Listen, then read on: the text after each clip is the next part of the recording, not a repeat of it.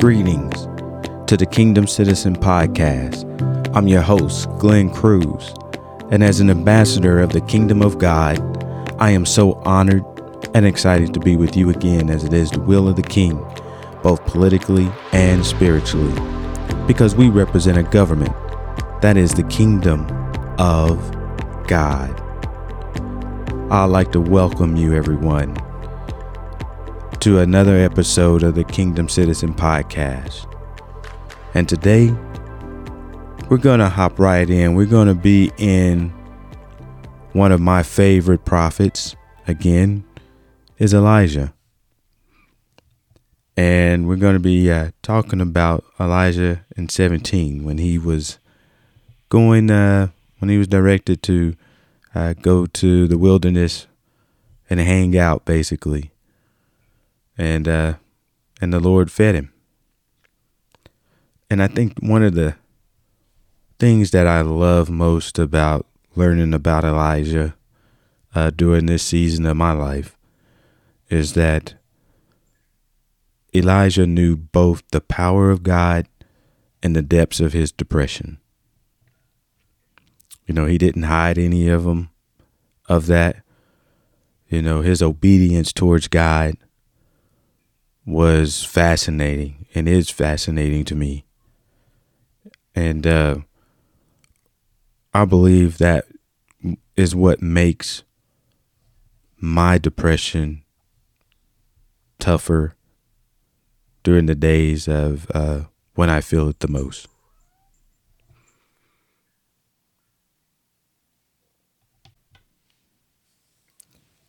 Because you know he uh, he experienced victory, he experienced defeat, but it was also followed by recovery. And I feel like I'm going through all three of those things. And it's not just me, you know, it's my wife, my daughter. We're, we're going all through that. And, you know, some days we have conversation, they turn out good. And some days we have conversation and uh, they don't turn out like we both expected to.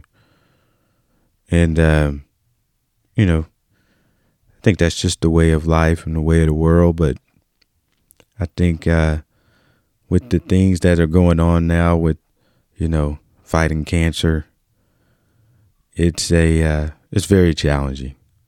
It's challenging, but that being said, like I mentioned earlier, Elijah knew both the power of God, which is what I'm learning, is the power of God. And what I want to focus on today is the raven. You know, um, Elijah was a prophet. That is, uh, he he was from, uh, excuse me, he was a Tishbite from Tishbe in uh, you know, um, and he kind of appears out of nowhere during the uh, Northern Kingdom rule from 1874 to 1853 BC. You know, so uh, Elijah kind of came around when the drought was upon during that time, and it the drought was there because of Ahab's evil.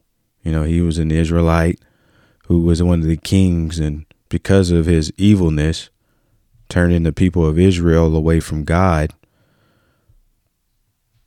Elijah was one of the prophets that came and, and, and said that they was gonna he was gonna withhold rain. So Elijah prayed, and once he prayed, the rain was withheld for three years and six months right? But when he prayed that in the in the uh, the drought came, he was warned by God, you know, to go hide in the brook of the Cherith, and he was going to have ravens to feed him. And as the drought and the famine, you know, began to occur, he, he he's in the brook or in this wilderness by himself, and the ravens were coming to feed him in the morning and then at night.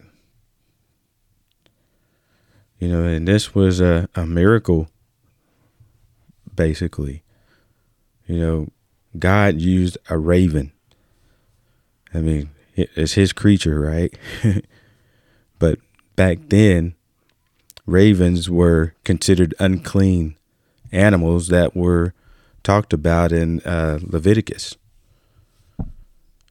Um, they were unclean animals, so you have an unclean animal who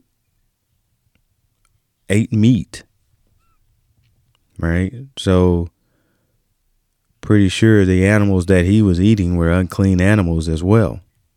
But he's bringing these unclean things to Elijah to eat along with water.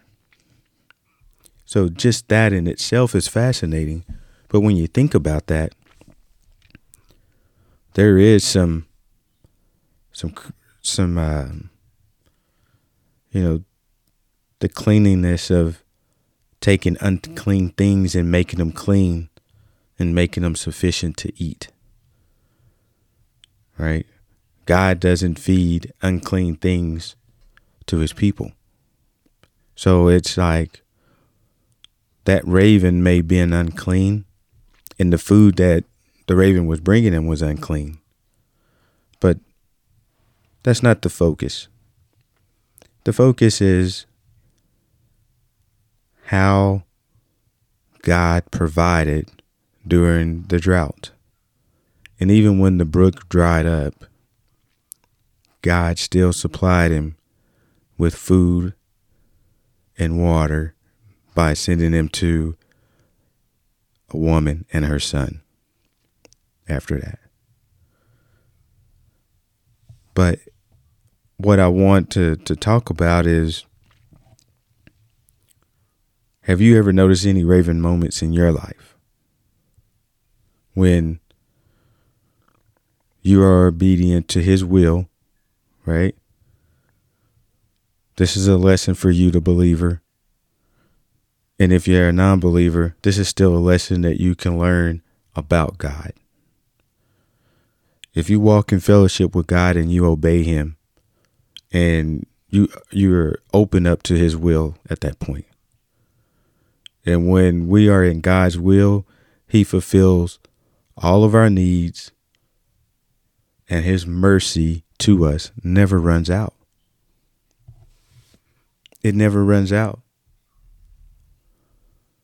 And that's where you want to be. You want to be in his will where he is just supplying you even in times of drought or what you consider drought. But it's more of being in the wilderness and he's always supplying. This is the amazing thing about God. And as I sit back and I, I, I think about that, I was, you know, this past week has been a been somewhat different. It's had its challenging moments both at work and and at home. And I noticed that, you know, once I did that podcast on renewing strength, things changed. I was going through a really tough period at that time. Excuse me, but things changed and it feels my strength is is different. I can't explain it. But I know that it's not that my energy level is increased.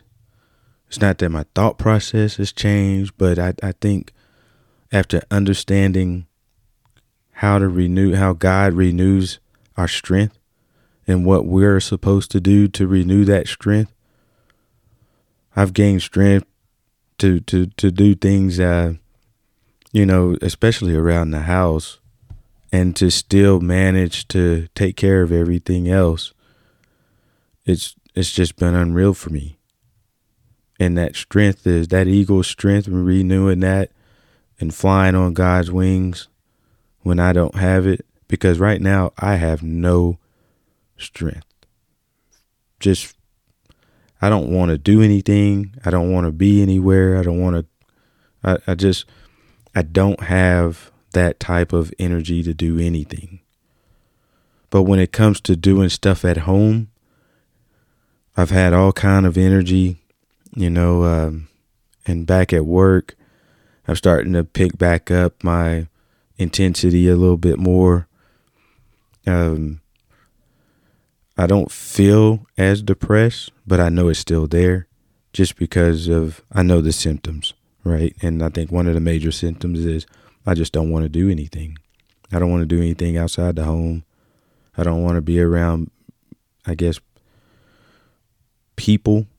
I do, but um I know what people edify and what people don't. And I just don't have people here that edifies that I know right now. Not saying that there's not any people here. It's just that, um, you know, everyone has a life and, and they're busy as well. But I, I know when God has touched them to to help be a confident for me, and and I'll know that, right? And they'll know that too. And I just don't have that right now. And I think God is doing that on purpose, right? There's still things that uh, God wants me to learn, and I can't learn those things when I have voices that are opposite of His will uh, in my ear. Not that those voices are bad, it's just that He doesn't want anything to drown out what He's trying to teach me.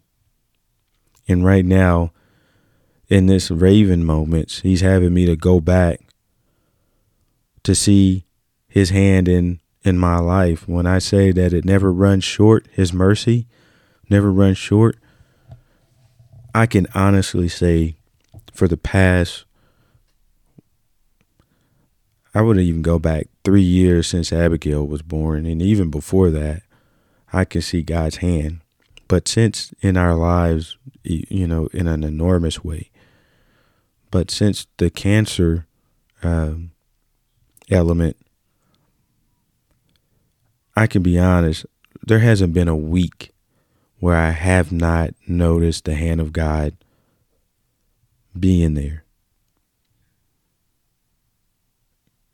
Not a week. I mean, I can just go back. I'm going to just go back, um, you know, to last week or I don't even have to go back to last week. Let's just go to this week. Um, this previous week, my wife got a an email, not a call. She got an email from the uh, oncologist that's treating her in OKC, the uh, cancer oncologist, neuro, and she's a neuro oncologist, and uh, she resigned basically. I mean, she's moving on. And she wrote all her patients and said that, you know, that she's sorry, but she's she's not going to be available anymore. Her last day is going to be March 14th. And um, my wife was hurt. She was, this was one of these times where I, I saw her emotions. I felt her emotions. I felt her hurt and I can just see her concern. You know, it's like we've developed a relationship with this doctor. I mean, she's a neuro oncologist, and there's only three neuro oncologists in this state of Oklahoma. And wherever she's going, that leaves two. so, um, as she was crying and was like, I, I don't want to. What am I going to do? I'm still not well. I'm not healed. I'm not well yet. I need her. I have a relationship with her. I trust her. You know, all these things. And she's like, I just don't want to fall through the cracks. I couldn't say anything. I mean, before I was used to be like, man, don't worry about it. Excuse me. I'd be like, man, I'd be like, man, don't worry about it. Um, it'll be all right. But in this new phase of my life, I couldn't say that. And I didn't. I was just like, I understand your concerns. And I don't want you falling through the cracks either. But I did say this our Lord and Savior, our God, He knew this was going to happen. And I I firmly believe He's going to find something for us to do. He's going to have us, He has something planned out. And she's like, I know, it's just right now I can't think about it. I'm just, I'm, what are we going to do? I was like, well, only thing we can do is call in the morning and uh, just make some phone calls, see what we can do, find out where oncologists are, what you know, what our options are, and then we'll start from there. I was like, but we do that part, we just go and trust that God has got this under control. So that next morning, we wake up, you know, go about her day. And I was like, okay, on my way to work, I was like, you going to start making phone calls? She was like, yeah. I'll start calling about, you know, after nine or whatever. And um, so I get to work and then she calls me probably about an hour later. And she says, uh, I got a call and she says that Dr. Pertiz, the the oncologist that we were going to select before we selected her, he's going to take uh, take on her patients. I was like, wow. I was like, he was our first choice. We couldn't get in on our first choice because he was full at that time, uh, right after surgery. So we chose Dr. Herchova, and Dr. Herchova was excellent. She was she was just great, really. I mean, um, but now we're back to our original choice, right? So God put us back in line that was supposed to be our first choice. He's returned us back to Him. And that's only God, right? He gets the glory for that. I mean, but there's not going to be no glitch in that. You know, he's still going to remain at, uh, we're still remaining at the uh, OU uh, Stephenson Cancer Center, which is kind of what we wanted because that's probably one of the, you know, Stephen Cancer Center is probably like the MD Anderson in, in Houston. You know, I know people say, well, you ought to go to MD Anderson. We've heard of that, but we go where God tells us to go. And God sent us here, and we've had the best care uh, we can imagine. Right? So, um, we love our team and, and we're going to continue to do that. But that was a Raven moment. That was a moment where God supplied what we needed by just depending on Him and then being obedient to do the things that we were supposed to do. We didn't go through this this uh, unbelievable prayer and you know open having everyone open up the prayer lines. And all that is great. And that's what we're supposed to do. But in the beginning what God wants us to do is to lean on him. That's the relationship we have with God right now in our in this household is we depend on him first and then we obedient second. Right? Because he wants our obedience. Just to follow simple instructions and not do anything crazy. You know, we could have just went out the way and did some other things, but now the first thing to do is, hey, call the people who sent the letter. And then ask what are our options. And then we can start making solid decisions after that. But before we even, you know, started doing that, God had already saw our faithfulness towards him and then he saw our obedience in instruction. And and that's how it goes. Right? And You know, you go back a, a week before that, and it's like I had a coworker to bring me a sandwich. Right? He he goes out to lunch.